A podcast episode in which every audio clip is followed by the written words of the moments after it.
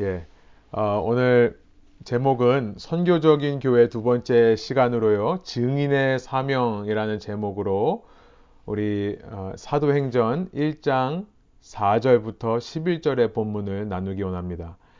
오늘은 시간 관계상 어, 1장 4절부터 8절까지만 말씀을 나누어 보도록 하겠습니다. 특별히 8절을 중심으로 말씀을 나눌 텐데요. 사도행전 1장 4절부터 8절까지의 말씀을 저와 여러분이 한 절씩 번갈아 가면서 읽고 마지막 8절 함께 한 목소리로 읽도록 하겠습니다.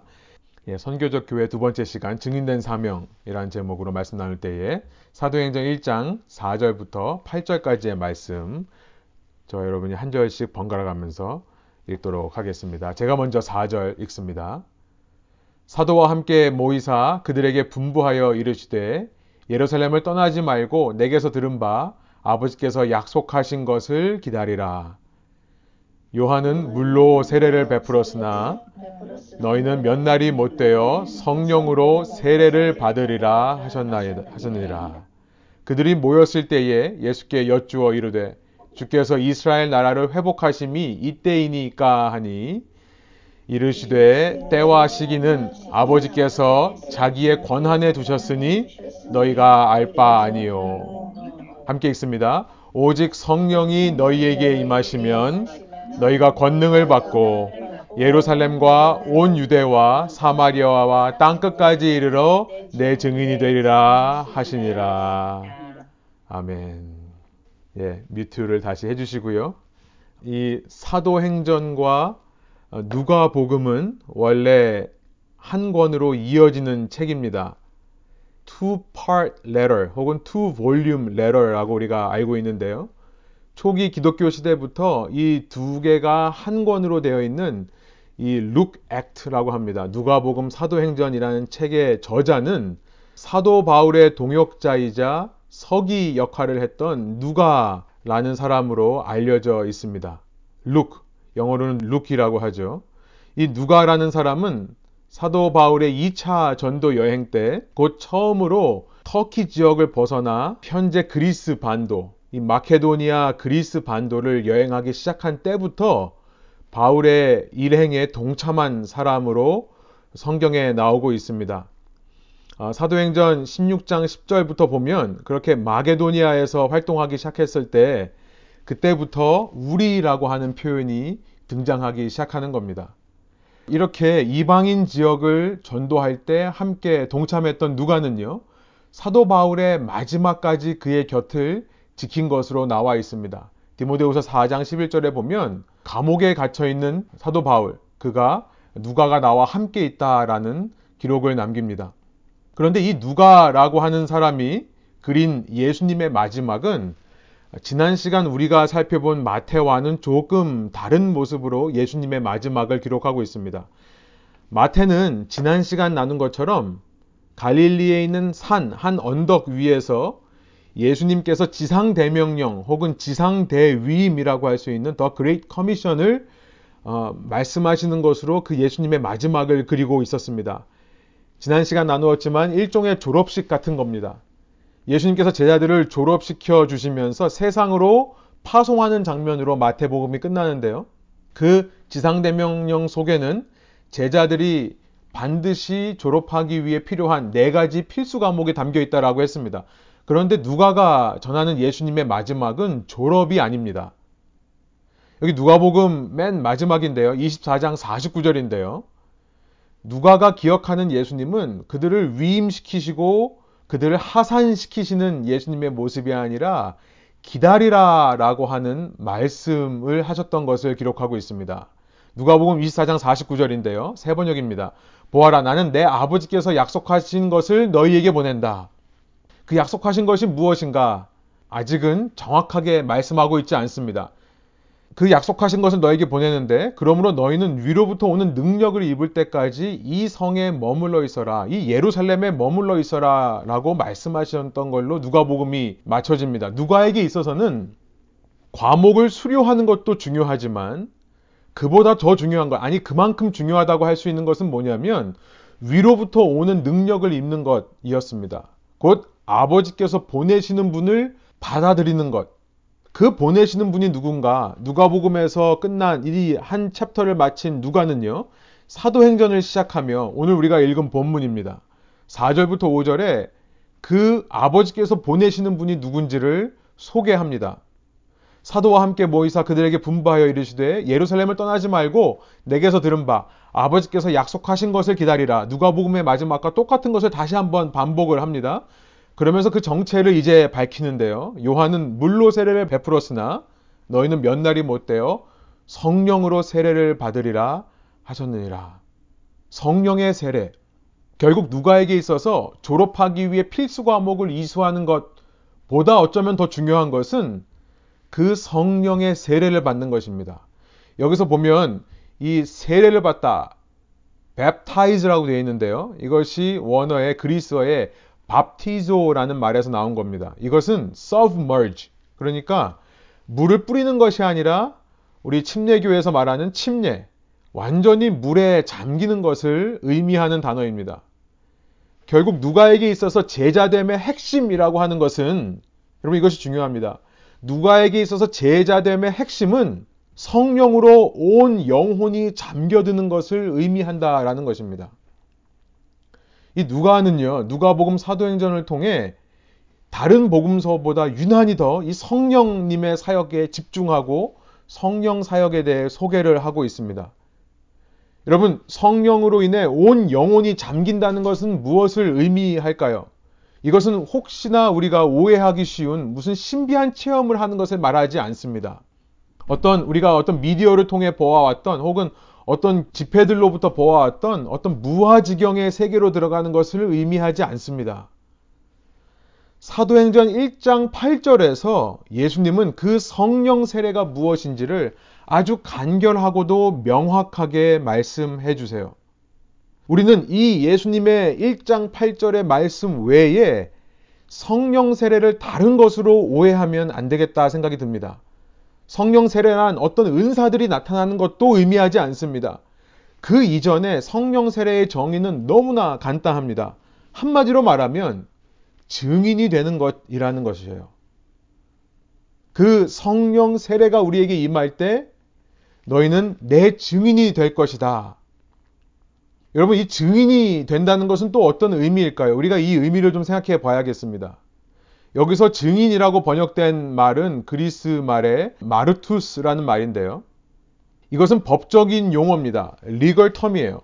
법정 용어로서 증인이라고 하면 특별히 first hand witness, 1차적 증인을 가리켜서 사용하던 단어가 마르투스였습니다. 어, 지난 수요 성경 공부에서도 나누었습니다만 고대 사회에서 이 증인들이 갖는 힘은 어마어마했습니다. 그래서 1장 8절에 성령이 너에게 임하시면 너희가 권능을 받는다라고 표현하시는 것 같습니다. 이 증인 자체에 상당한 힘이 있었습니다. 특별히 유대인 사회에서는요, 한 사람의 사형을 결정하는 그 사형을 집행하기 위해 단 두 명의 증인만이 요구되었던 사회였습니다. 오늘날처럼 과학적인 수사를 통해 또 여러 가지 상황들을, 정황들을 면밀하게 살펴보고 그것을 토론하여서 이 사람이 살인을 했는가 안 했는가를 결정하는 시대가 아니었습니다. 당시 사회는 증인들의 증언만으로 그것도 단 두 명만 있으면 그 증언만으로 사형을 집행했던 시대였다는 것. 그래서 증인의 자격이 상당히 중요했고요. 그래서 증인이라고 할 때는 누군가에게 전해 들은 것을 말하는 사람이 아니었습니다. 당시 사회에서 증인이 너무나 중요했기 때문에 어떤 사실에 대해서 직접 first hand 보고 들은 것이 있는가, 직접 만져보고 체험한 것들이 있는가를 그 증인의 자격으로 생각했던 시대였습니다. 그러니까 내가 직접 예수님의 손과 옆구리를 만져보지 않으면 증인이 될 수가 없는 시대였던 것입니다. 여러분, 그런데 이런 관점에서 사도행전 1장 8절을 다시 보면요. 이 예수님의 말씀은 놀라운 말씀이라는 것을 우리가 알게 됩니다. 증인이 되는 것을 과거의 사건을 기반으로 해서 과거의 예수님과의 인터랙션을 통해서 현재 증인이 되는 것이 아니라 이 증인이 되는 것을 미래의 일로 표시하고 있기 때문에 그렇습니다. 증인이 될 것이다. You will be my witnesses. 당시의 관점에서 예수님의 증인이라고 한다면 이전까지 예수님을 직접 보고 겪은 사람들만이 증인이 될 겁니다. 그런데 예수님은 이 말씀을 끝으로 이제 구절에 보면 하늘로 올라가 버리십니다. 더 이상 이 땅에 안 계시는 겁니다. 무슨 말입니까? 더 이상 1차적인 경험이 일어날 수 없는 시대가 시작되는 겁니다. 그런데 1차적인 경험이 일어날 수 없는 시대에 증인이 될 것이다 라고 말씀하고 있다는 사실이 놀라운 것입니다. 여러분 사도행전을 계속해서 읽어보면 더 놀라게 되는 것은 그렇게 주님께서 이 땅에 살아계실 때 주님과 동행했던 열한 제자만이 아니라 계속해서 증인이 나온다는 것을 알게 돼요. 스테반이라고 하는 사람이 사도행전 6장에 등장합니다. 스테반이라고 하는 집사님이 예수님의 증인이 되어 마르투스가 되어 목숨을 잃는 첫 순교자 마르터가 됩니다. 순교자라고 하는 영어의 martyr라는 말이 바로 그리스 말의 마르투스, 증인이라는 말로부터 나온 겁니다. 그때 사도행전 7장 55절에 보면 그렇게 그가 돌에 맞아 죽을 때 성령으로 충만했다라는 기록이 나옵니다. 성령의 임재와 증인됨에 연관이 있다는 것을 알게 되는 것이죠. 이후에 빌립 지사님이 사마리아의 증인으로 선교를 하게 됩니다. 사도행전 8장 39절은요. 그가 사마리아에 가서 복음을 전한 것은 성령에 이끌려서 한 것이다라고 분명히 기록하고 있습니다. 이후 사도행전 9정부터는 사도 바울이라는 인물이 등장합니다. 본래 사울이라는 기독교를 핍박하던 자가 갑자기 바울로 변해서 기독교의 유명한 선교자가 되는데요. 그가 이방인의 전도자로 세워진 것도 성령 충만함의 결과였다라고 사도행전 9장 17절이 말씀하고 있습니다. 여러분, 성령 세례가 무엇을 의미하는지 이제 구체적으로 우리는 알 수 있게 되는 것이 아닙니까? 예수님이 안 계신데도 증인이 될 수 있는 것.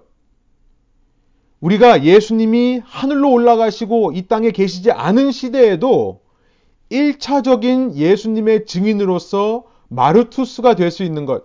여러분, 이것이 바로 성령 세례를 받았다는 말의 정의가 되는 겁니다. 성령 세례의 증거가 되는 것이에요. 오늘 우리도 직접 예수님을 만난 사람 이 가운데 없습니다.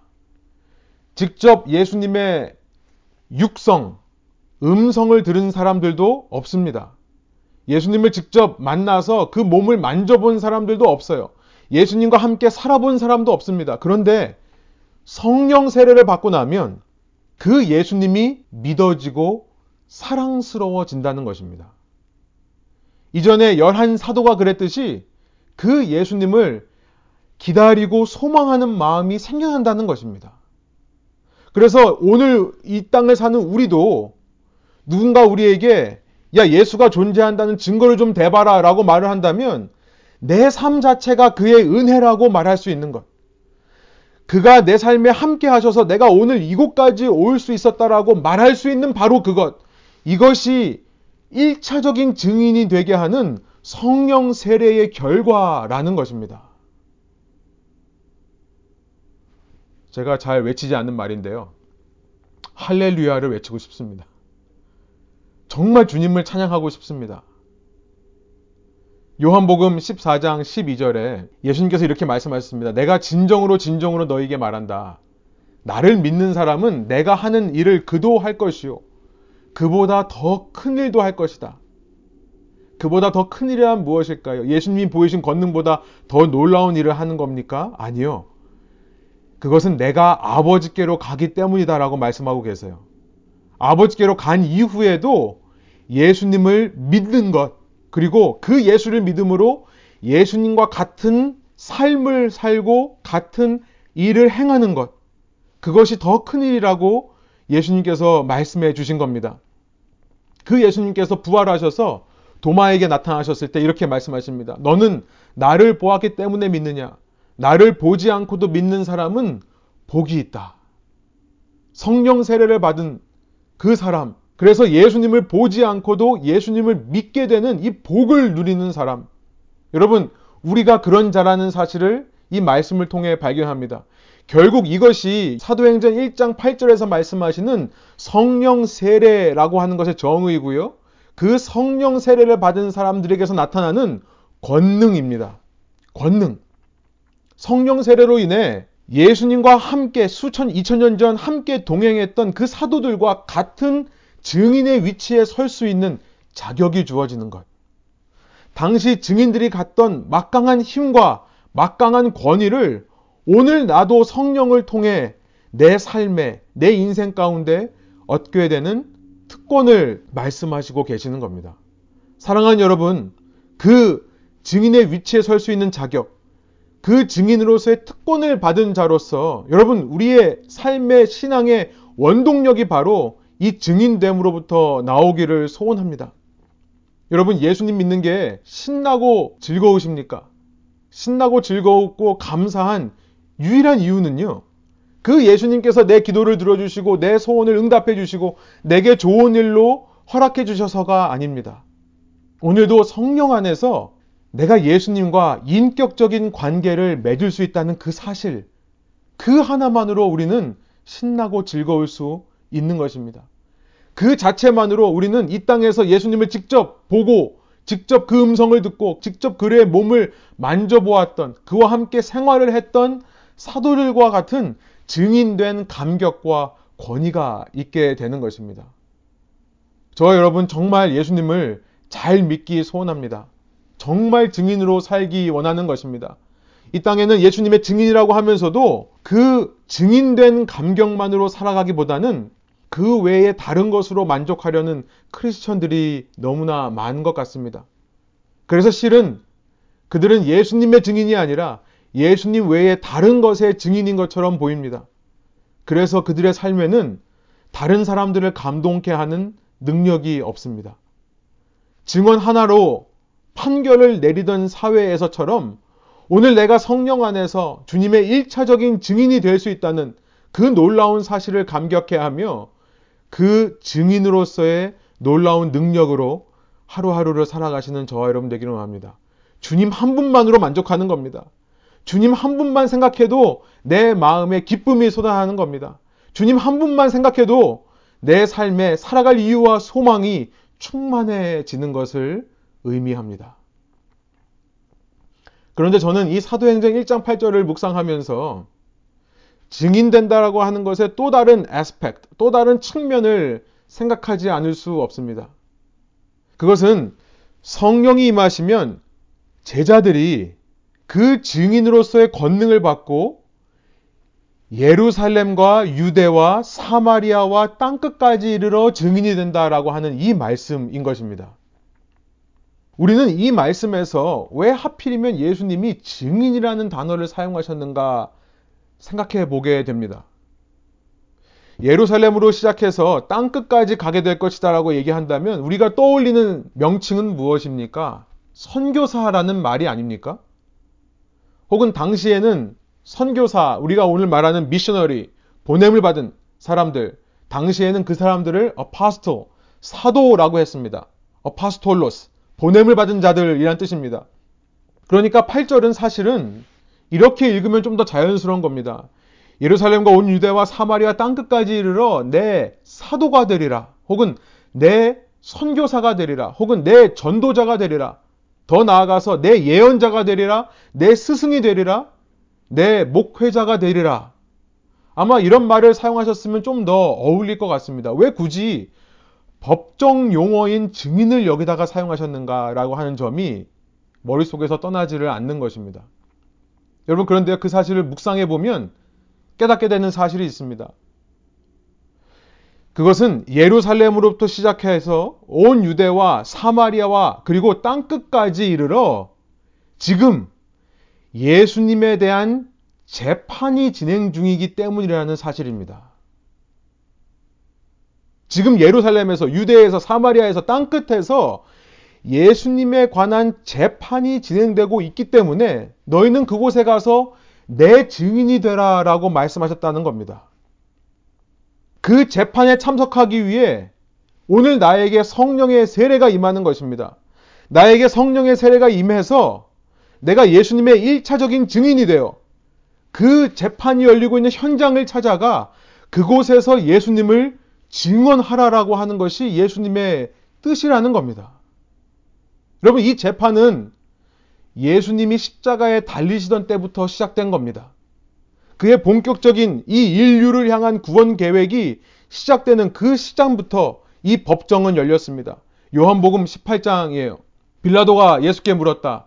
그러면 당신은 왕이요. 예수께서 대답하셨다. 당신이 말한 대로 나는 왕이요. 나는 진리를 증언하기 위하여 태어났으며 진리를 증언하기 위하여 세상에 왔소. 진리에 속한 사람은 누구나 내가 하는 말을 듣소. 예수님을 재판하기 위해 열린 빌라도의 법정. 거기서 예수님께 묻습니다. 당신은 왕입니까? 나는 왕이다. 나는 진리를 증언하기 위해 태어났으며 진리를 증언하기 위해 이 세상에 왔다라고 말씀하신 예수님께 2차로 묻습니다. 빌라도가. 그러면 진리가 무엇이요? 여러분, 이 세상에 예수님께서 하늘로 올라가신 이후에 예수님에 대한 재판이 곳곳에서 시작되는 것입니다. 과연 예수가 이 땅에 참된 왕이 맞느냐라는 재판을 하고 있습니다. 그가 왕으로서 증언하는 진리는 무엇이었냐? 라고 재판이 열리고 있다는 겁니다. 가장 먼저 재판이 일어나는 곳은 예루살렘입니다. 예루살렘에서 이 재판이 일어나고 있다.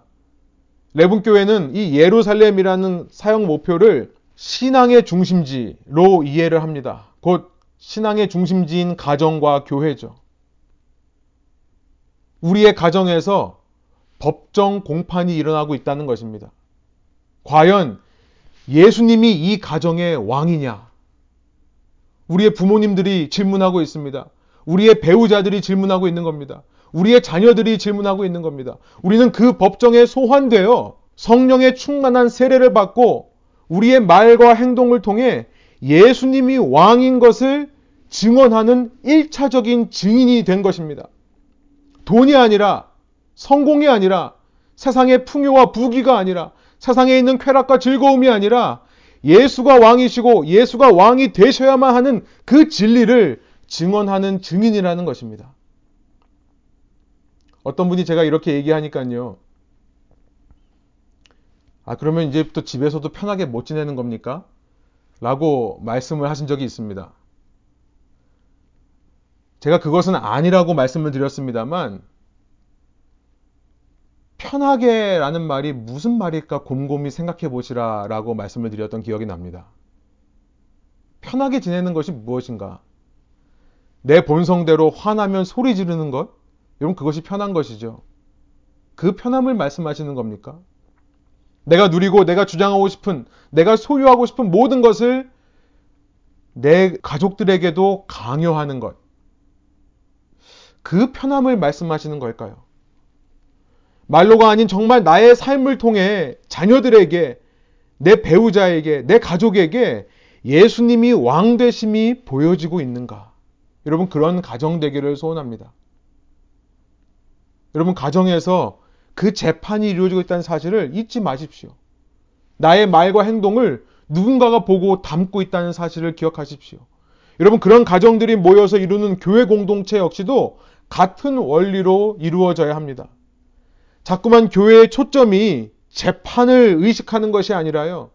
이미 믿는 분들 위주로 편하게만 공동체가 진행된다면 여러분 너무나 안타깝게도 이 땅에 수많은 교회들이 그런 모습으로 신앙생활하고 있습니다. 오랫동안 신앙생활 오신 분들이 편한 대로만 교회가 이루어지는 겁니다. 과연 그런 교회에서 자라나는 다음 세대가 이 교회의 왕이 목사가 아니라 이 교회의 왕이 장모, 집사, 임직자들이 아니라 예수님이라고 믿게 될 수 있을까? 우리가 심각하게 이 시대에 고민을 해봐야 되는 부분입니다. 예루살렘에서 재판이 진행되고 있다는 것. 우리는 가정과 교회에서 먼저 증인으로서 초대받아 나의 말과 행동을 통해 삶을 통해 예수님을 증언해야 하는 것. 그의 진리를, 그의 왕되심을 보여줘야 되는 것. 이것이 우리의 1차적인 사명이라는 것입니다. 그 다음은 온 유대라고 되어 있습니다. 레분교회는 온 유대를 동민족 공동체로 이해합니다. 같은 민족 공동체로 이해하는 것입니다. 개척 초기부터 우리 한인 이민 사회를 위해 이 Korean American community를 위해 우리가 섬기기 위해서 생계를 지원하고 학비를 지원하는 일들을 해왔습니다. 작은 일들이지만 이것들을 멈춰오지 않은 이유는 우리가 유대로 품는 사람들이 누구인가를 잊지 않기 위해서입니다. 누구보다 한인들을 먼저 섬기고 사역할 수 있는 공동체. 미국에서 마이너리티로 살아가는 이 한국인들을 돌아볼 수 있는 공동체. 또 우리의 민족의 근원이 된 대한민국, 한국을 기도하며 한국을 위해 사역할 수 있는 교회. 여러분 새해부터 우리 구제선교팀을 통해서 두 가지 사역이 소개되었습니다. 다 한민족을 생각하며 품을 수 있는 좋은 기회라 생각합니다.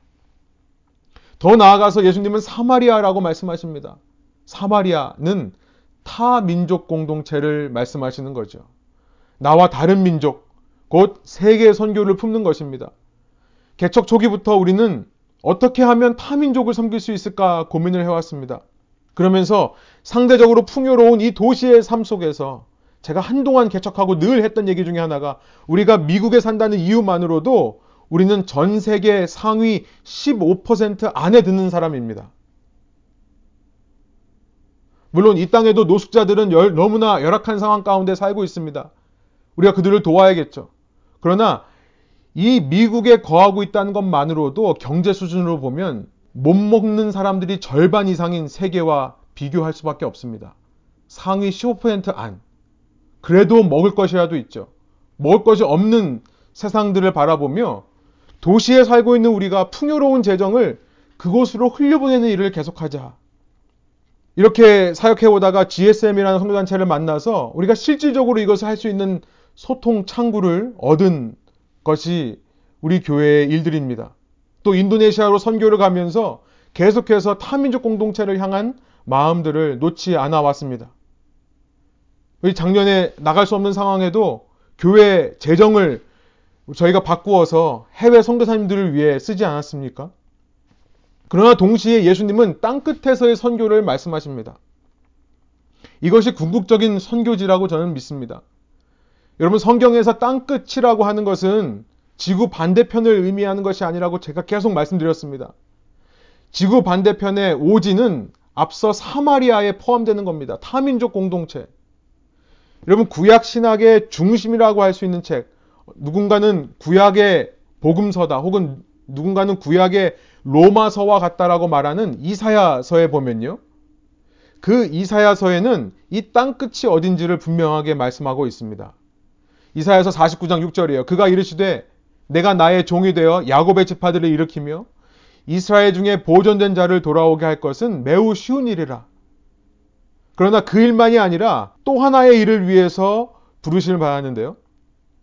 내가 또 너를 이방의 빛으로 삼아 나의 구원을 베풀어서 땅 끝까지 이르게 하리라. 결국 땅 끝이란 이방 땅을 얘기를 하는 겁니다. 이방 땅이란 먼 곳이 아닙니다. 사도 바울에게 있어서 그 이방 땅이라는 것은 그가 몸담고 살아가던 로마 왕국을 의미했습니다. 사도행전 13장 46절부터 47절에 보면 사도 바울이 이 이사야의 신학을 그대로 물려받아 이렇게 얘기합니다. 바울과 바나바가 담대히 말하여 이르되 하나님의 말씀을 마땅히 먼저 너에게 전할 것이로되 유대인을 향해 말씀하는 겁니다. 그러나 그 유대인들이 그것을 버리고 영생에 얻기에 합당하지 않은 자로 자처했습니다. 그래서 이제 우리가 이방인에게로 향하노라 라고 말하며 바로 이 47절에 이사야 49장 6절을 반복합니다. 주께서 이같이 우리에게 명하시되 내가 너를 이방의 빛으로 삼아 너로 땅끝까지 구원하게 하리라 하셨느니라 하니 이 땅끝은 제3세계 오지가 아니라 사도 바울에게서는 당시 로마 왕국이었던 것입니다. 그래서 사도 바울의 여행지를 보면 전부 로마 왕국 령만을 다녔습니다. 그리고 그 사도행전에서 맨 마지막에 보여주는 땅끝이 무엇입니까? 바로 로마로 가는 사도 바울의 모습으로 끝나는 거죠. 레분 교회에게 있어서 땅끝이라고 하는 것은 이 미국을 의미한다라고 했습니다.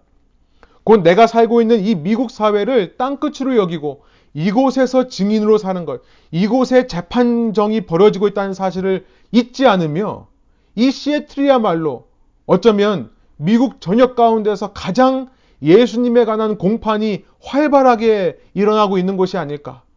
그 생각을 잃지 않으며 과연 예수가 왕이냐?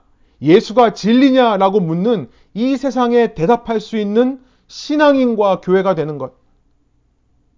여러분, 이런 도시 속에서 살아가는 증인이라는 것은 무슨 의미일까요? 이 도시 속에서 요구되는 증인의 모습은 무엇일까요? 이것을 고민할 수 있는 교회.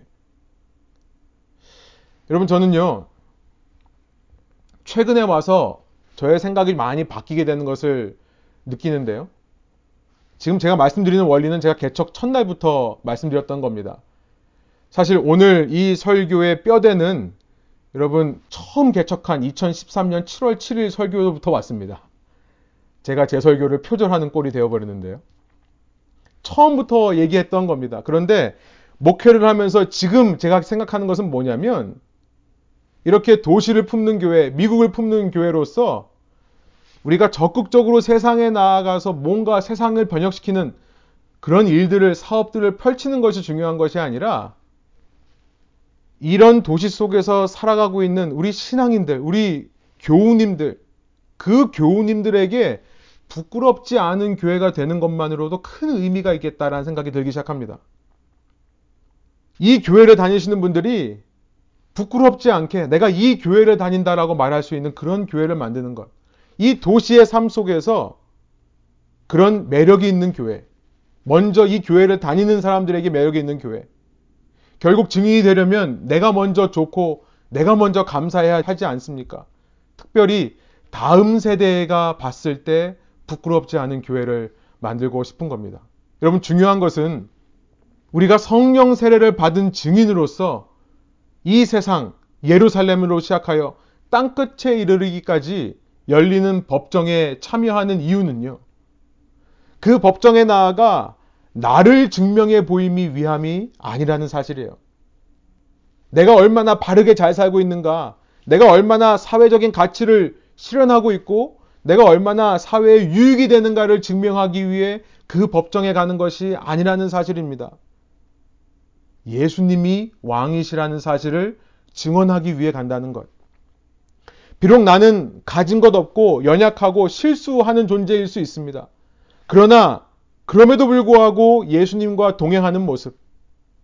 예수님 믿기 때문에 내가 먼저 사과하고 내가 먼저 용서하고 내가 먼저 희생하는 그런 모습. 나의 증인이 아니라 예수님의 증인으로 이 법정에 설 수 있는 그런 신앙인들이 이 시대에 필요하다는 사실입니다.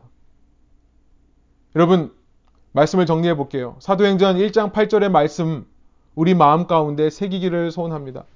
내가 성령의 세례를 받은 자로서 사도들과 같은 예수님의 1차적인 증인이 되었다는 사실에 감격하시는 저와 여러분 되기를 원합니다. 그것만으로 우리는 충분히 기뻐해야 합니다. 그것만으로 이 땅에서 충분히 우리는 웃어야 됩니다. 그것만으로 우리는 살아갈 이유와 소망을 발견해야 합니다. 그러나 거기서만 멈추는 것이 아니죠. 내가 이 세상의 법정들로 부르심을 받았다는 사실, 보내심을 받았다는 사실도 함께 기억하기 원합니다. 나의 가정, 나의 교회, 나의 사회, 특별히 이 땅끝 세상에서 나를 증명해 보이기 위해 아둥바둥대며 사는 것이 아니라 오직 나와 함께 하시는 주님의 왕대심을 드러내기 위해 그 주님이 가지고 계시는 복음이라는 진리가 얼마나 중요한 것인지를 알리기 위해 여러분 이것이 우리가 2주간 살펴봤던 missional church, 선교적인 교회의 핵심이라 믿습니다. 소원하옵기로는 2021년 저와 여러분의 삶과 이 교회 공동체를 통해 주님의 저희를 향하신 부르심과 사명이 이 땅에 이루어지는 귀한 우리 turning point 또 귀한 시간들이 되기를 소원합니다. 함께 기도하겠습니다. 하나님 이 시간 아, 우리 말씀을 통해 주님께서 증인으로서의 사명이 주신 것이 사명을 주신 것이 무엇인지를 다시 한번 깨닫고 우리에게 적용해 보길 수 있도록 인도해 주셔서 감사합니다. 비록 우리는 주님을 직접 만난 적은 없지만 성령 안에서 오늘 주님이 사랑스럽고 감사하고 주님이 믿어지고 어, 주님과 함께 내가 살고 싶고자 하는 살, 살고자 하는 그런 소망이 든다는 것 자체만으로도 우리가 주님의 1차적인 증인이 되었음에 감동하고 감격할 수 있는 저희의 신앙 되게 하여 주십시오. 많은 경우 우리는 주님보다 주님이 주시는 것, 주님보다 주님이 다스리는 이 세상을 통해 무언가 위로를 받고 소망을 얻으려고 할 때가 너무나 많이 있습니다. 그러나 주님 한 분만으로 만족하오니 주님 저희를 주님의 신실한 증인으로 주님께서 세워 주옵소서. 그 증인이 되어 우리가 가야 할 법정이 있음을 출석해야 할 재판이 있음을 잊지 않도록 인도하여 주십시오. 내 편한 대로 사는 곳이 아닙니다. 내 뜻과 내 야망을 이루기 위해 노력하는 곳들이 아닙니다.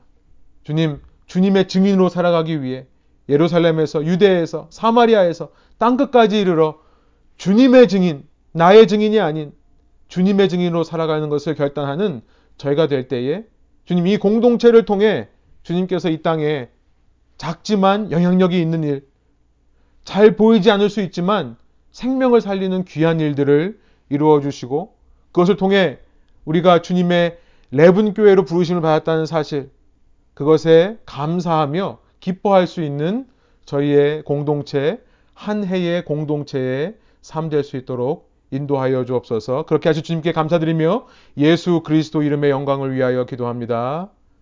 아멘.